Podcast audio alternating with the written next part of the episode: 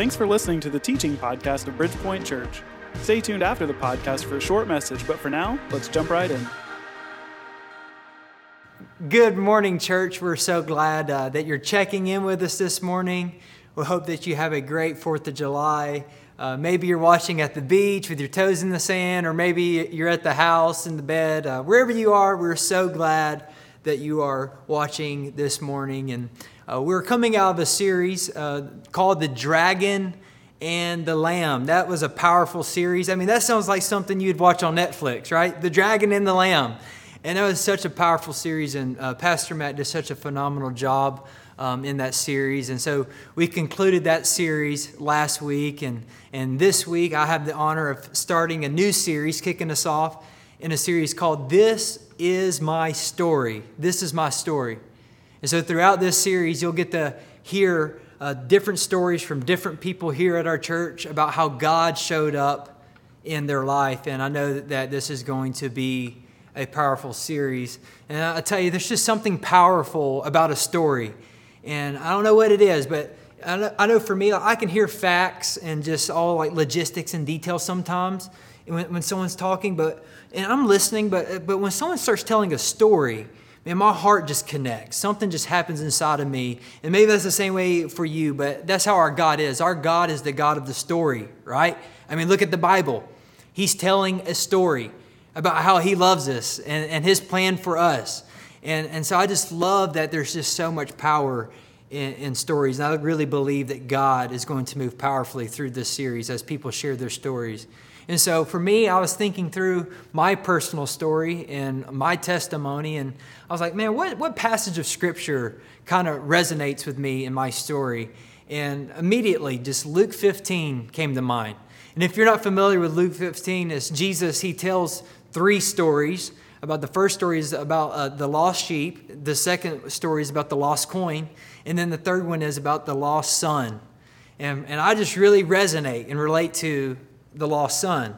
And that's where I'm going to be sharing out of today is that story. And give you some quick context. Uh, Jesus is talking to a group of people, and part of the crowd is what they say is notorious sinners. So like if you could imagine just the worst of the worst, the prostitutes, the, the gang members, the the just the, the people of the society that, that everyone was outcasted. Like they were there listening to this message. And then you also had the religious people there uh, listening to this message. And and and so in this story, uh, this father has two sons, and the youngest son Uh, comes to his father one day and says, hey, Dad, uh, I want my inheritance now. Which in that time period, the son was basically saying, hey, I wish you'd go ahead and die, all right? Now, I know that there's no students, middle school, high school, listening to this, that you've never had that feeling towards your parents. I know none of us none of us here, especially our students here, I know you've never had that thought. But the, this young son was like, hey, I really wish you'd just go ahead and die so I could get my inheritance. And so the dad grants us his wish, gives him his inheritance. And that's where we pick up in verse thirteen. It says, a few days later, this younger son packed all his belongings and moved to a distant land. And there he wasted all his money in wild living. So I guess this verse really sums up my story. It really isn't even a passage. It's just one verse, really. And um, and so, yeah, that's really my story is this one verse. Of, you know, I grew up uh, in a very broken home. My parents got divorced when I was five. My mom ended up going to prison right after that, and um, even after she got out, you know, she was still living um, very rough lifestyle, and uh, I was I faced all types of abuse as a kid growing up, and got into my early teenage years, and it was really like my, you know, like I said, my mom, uh, she was like my best friend, and you know, bless her heart, you know, she was on drugs, and she had a lot of stuff that she went through and that she was fighting, and and so it's kind of just this mindset of, there's this old song called YOLO that was written by a theologian named Drake. Okay, now, so don't Google Drake, whatever you do, okay? Young people, you know where I'm at. If you're older, I save you the time. Do not Google Drake, all right? But there was a song that's called YOLO, and it stands for You Only Live Once. And man, I bought into that. Like, I didn't believe in God. I didn't believe in an afterlife. Uh, I didn't grow up in church. It was very rare that I went to church. Uh, my dad and my mom both didn't grow up in church, and so I just had this mentality, kind of like this younger son here, like, hey, let's just go live it up. Let's have as much fun as possible. And and so throughout my teenage years, I made a lot of poor choices. Uh, from being, I was a drug addict, to I was a drug dealer, I was homeless, got a girl pregnant when I was fifteen, and got arrested by the police, and uh, just just lived in a very broken home, and had a lot of pain, depressed, just beat up, and really, to be honest with you, I had all this pain in my heart from from my living situation, and I was trying to numb all that pain with all these things of the world. And isn't that funny? That's what we do, is we think we can find fulfillment in everything in the world, but it never satisfies. And man, that's where that's where I was at in my teenage years, was I was just chasing after everything of the world, and uh, nothing was satisfying. And um, and so I want to continue on um, here in the story. And so the son basically, he he spends all of his money, and he's broke, and now he's starving. And so uh, some man says, "Hey, I'll hire you on. You can eat eat some of the." Uh, he was a farmer. He said, "Hey, you can eat with the pigs. You know, work with the pigs or whatever." And so the son finally says, "Hey, I'm tired of eating this pig food. Like even I know at my dad's house that even the servants have food there. They get a peanut butter and jelly sandwich every now and then. Come on, somebody! If you love peanut butter and jelly sandwiches, Put, let me know in the comment section, because I love a good old peanut butter and jelly sandwich." And so the son's like, "Hey, even they get some food at my father's house. So what I'll do is I'll, I will I will return home, and I will get at least to be able to eat." And so that's exactly what he does. And that's where I want to pick up in, in verse eighteen. It says, "I will go home to my father and say, 'Father, I have sinned against both heaven and you, and I'm no longer worthy of being called your son. Please take me in. Take me on as a hired servant.'" Isn't that funny? By the way, a little side note here, how every time we mess up, that's how we feel. We feel like we're no longer worthy and that we have to work our way back to God. Anyways, okay, I'm, I don't want to start preaching here uh, this early in the morning. But verse twenty says, "So he returned home to his father, and while he was still a long way off, his father saw him coming.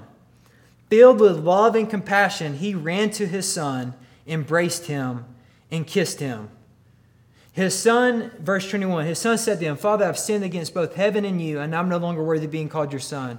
But his father said to his servants, 'Quick, bring the finest robe in the house, put it on him. Get a ring for his finger and sandals for his feet.'" And I relate to this. This hits, this hits me in a personal way. This is my story here of I'll never forget the night that I gave my life to Jesus. It was in Decatur, Alabama, in the apartment complex in McIntyre Lane. I was living with my dad at the time. And um, I, I was dating this girl, and uh, the only way we could hang out was at church on Wednesday nights. And it was at youth group that I, mean, I heard about how much Jesus loves me and how he died on the cross to forgive my sins. And I'll never forget that night in my bedroom where I gave my life to Jesus. And let me tell you what I experienced. I experienced a, a heavenly father who is full of love and compassion. Oh, how he, he embraced me that night. Oh, I love how the father came running after him. And I didn't even know it, but the father was running after me that night, and I didn't even know it. And all I had to do was just surrender to him. And that's exactly what happened that night for me, is I experienced a father who is full of love and compassion. Is anybody thankful this morning that we serve a God who is full of love and compassion?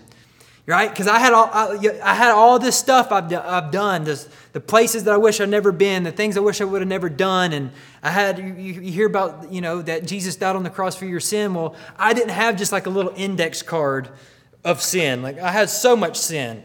Like a whole to- roll of toilet paper worth of sin. And the fact that he loved me and, and would, would forgive me of all those things. Like, man, that is the God that I experienced that night. And it changed my life. He changed me that night. And it was his love that changed me. And, and I love in verse twenty-two, um, there's a couple details there.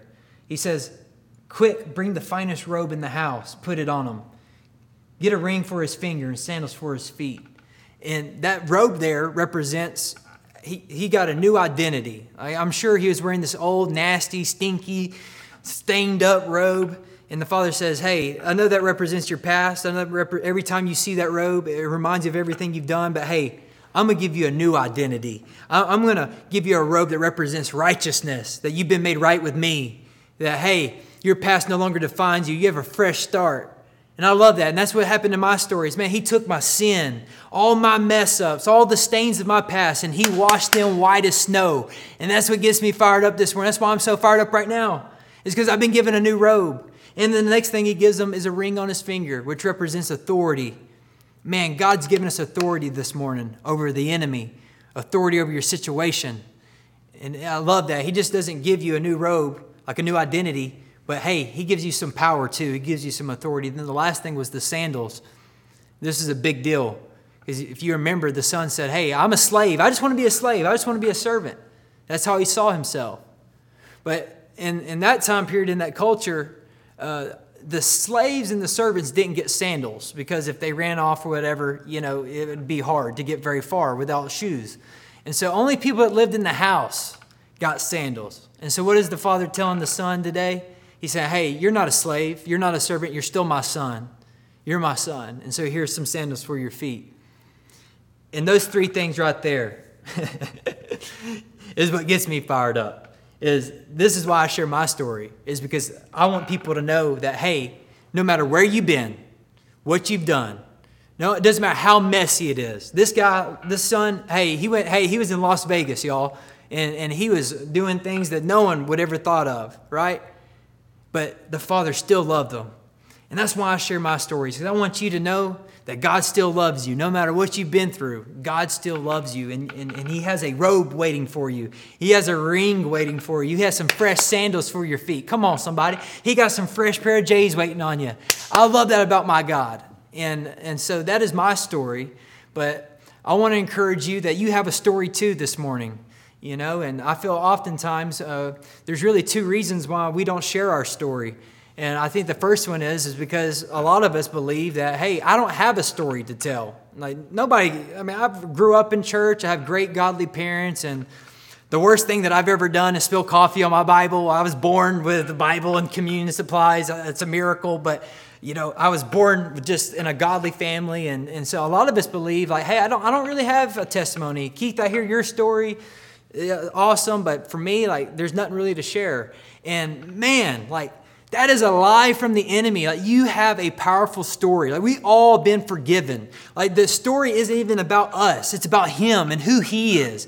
That he is a God of love and compassion. He is gracious, gracious, merciful, awesome God that we serve. So ultimately, our story is even, it really isn't even about us. It's about him and who he is. And so if you find yourself in that boat today of, man, I don't have a, a story to tell, that is a lie. You do. People need to hear it. People need to hear your story.